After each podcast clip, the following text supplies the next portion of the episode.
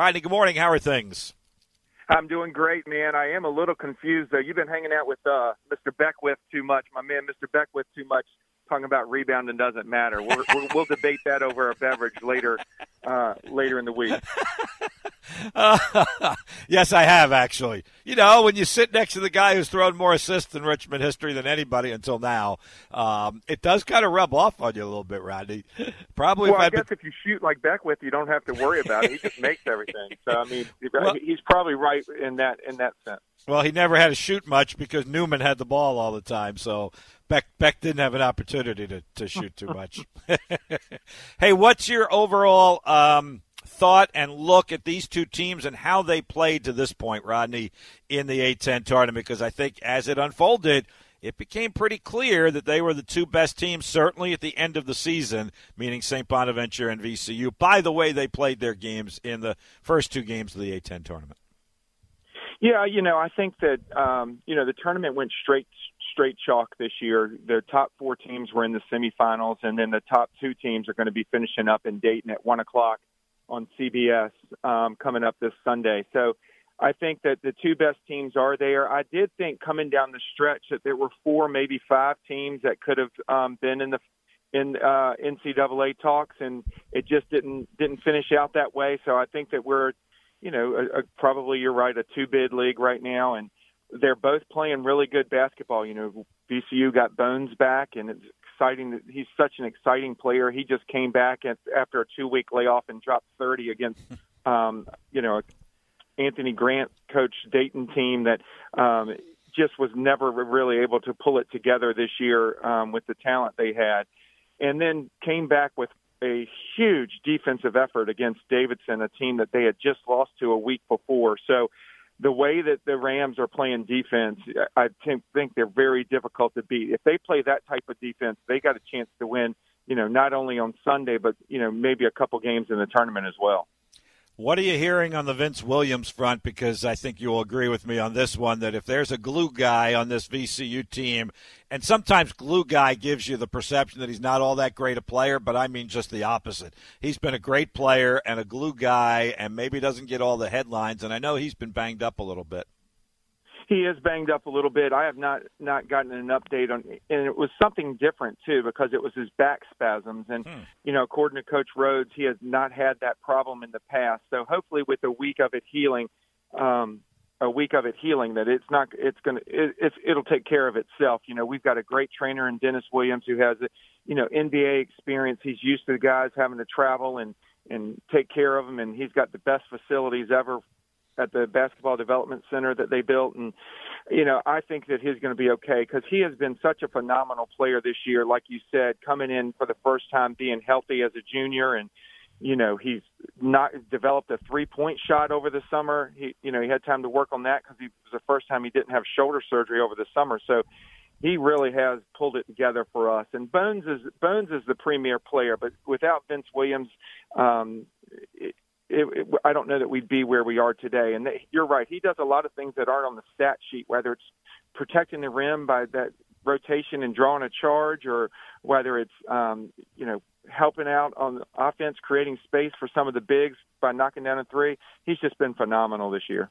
Catching up with Rodney Ashby on our Herman Allen hotline, talking some VCU basketball, previewing the A10 final Sunday against St. Bonaventure. Um, I don't want to bring up bad memories, but what do you take away from the two games against the Bonnies? And in a way, Rodney, I think you can almost, that first game where VCU had the big lead at halftime and lost it up in Olean, I think you could turn that around into a little bit of a positive now as far as prep is concerned for this game and then the three point win at the Siegel Center. Yeah, I think that you know three out of the four halves at, at VCU has played against St. Bonaventure. They've been really good, and the fact that they were able to, um, this young team was able to come down a stretch with a talented team like St. Bonaventure and pull out a win at the Siegel Center um, says that they have the confidence and the ability to beat this team. I think it's going to be a very difficult team. I think you know they got one of the best centers in the league, and he he's a um, phenomenal defensive presence there. I think his wingspan is something like seven six. Um, so amazing there. And then they got two pretty good guards in Adaway and Lofton. And, you know, Coach Mark Schmidt is just a phenomenal coach. He, every year he seems to find a way to um, be in that top four. And um, I, you've been to Olean, so you understand the recruiting challenge that it is to get kids there, and somehow he finds a way to uh, identify the talent that works in his system, and he gets them to come up and play hard. And so I think it's going to be a phenomenal game. But overall, I think three out of the four halves that VCU played really good against St. Bonaventure, and I'm expecting two more um, up in up in Dayton. How do you think the Rams are using this week? Obviously, both teams get this week to rest up. St. Bonaventure, unlike VCU, doesn't play a lot of guys, so the week of rest will certainly help them from that standpoint. And I know Mike Rhoades is using this week to, you know, get those guys that we talked about, Bones Hyland and Vince Williams, healthy. But just from a strictly X's and O's prep standpoint, how do you think this week goes, Rodney? Because we've never really had to deal with this before, right? At least not in a long time that I can remember, where you got a whole week off before you play a championship game.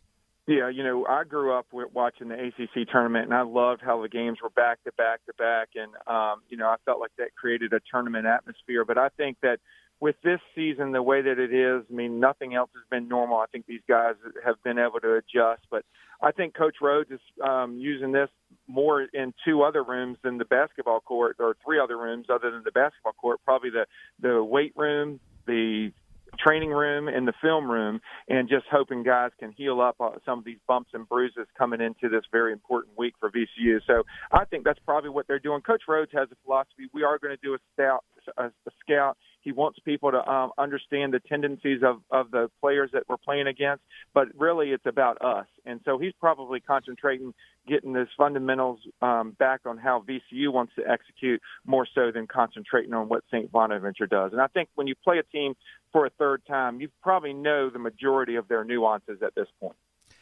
Uh, I'm not going to ask you uh, who you would think is going to win these awards that I think are being released today in the Atlantic 10, but can you kind of give me a, what your thought process would be on what you expect to see coming out of these awards from the VCU perspective today, because obviously Bones Hyland name is going to be in there, uh, conversation for Player of the Year, and Ace Baldwin's name for Rookie of the Year, and Mike Rhoades' name uh, for Coach of the Year.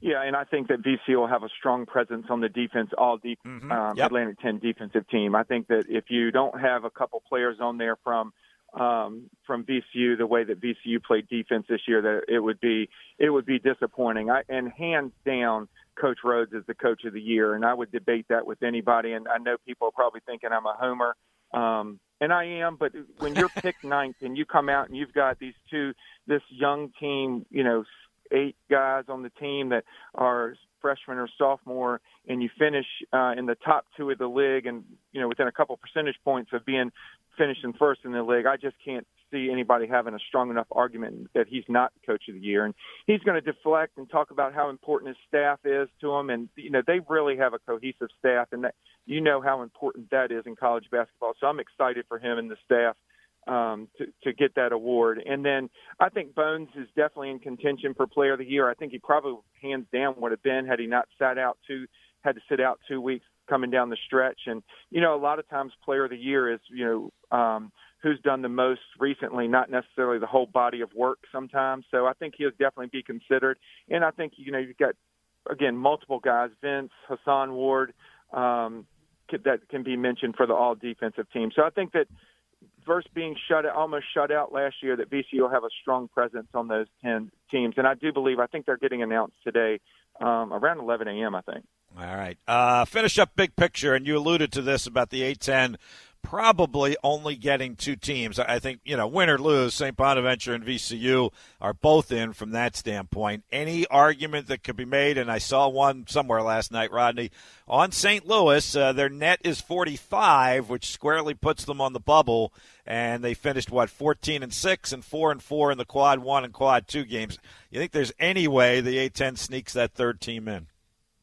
I don't, unfortunately. You know, I think that um, I would love for them to be. I think unfortunately that COVID pause really mm-hmm. took a toll on them, and they just didn't, weren't able to come back and let a couple wins. You know, the, the loss to Dayton probably hurt them. Um, you know, I just think that think that ultimately this year it's a two bid league. Um, I do think this is going to this league is continuing to grow and could be a three maybe fourteen bid league next year if they take care of business in the in the um, preseason in the non conference season. So I'd love to be able to make a case for it, but I don't. I don't see it. I think that St. Bonaventure and VCU, whoever wins, will probably be a 10 seed, around a 10 seed. Whoever loses will probably be an 11 or a 12. Mm-hmm.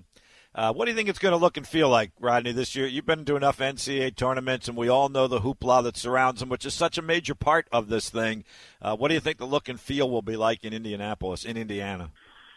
You know, I think it'll continue to be somewhat sterile as we've seen throughout the year, but I do think it's going to be a unique experience in that all the teams are going to be in one city. I think that that's kind of cool. Um, but I think it's going to be sterile. But at the same time, it's still the NCAA tournament. It's the it's it's you know, you, when you're a college athlete, that's what you, a basketball player, that's what you aspire to.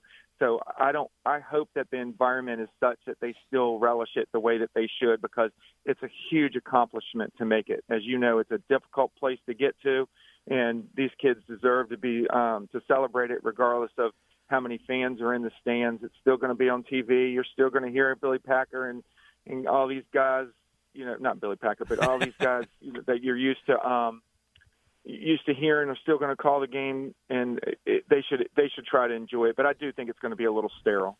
well, since you mentioned Billy Packers, I love that, Rodney, because that goes back to my era as well. So you grew up watching the ACC tournament. Now that you're all grown up, right before our very eyes, Rodney Ashby, are you watching the ACC tournament this weekend?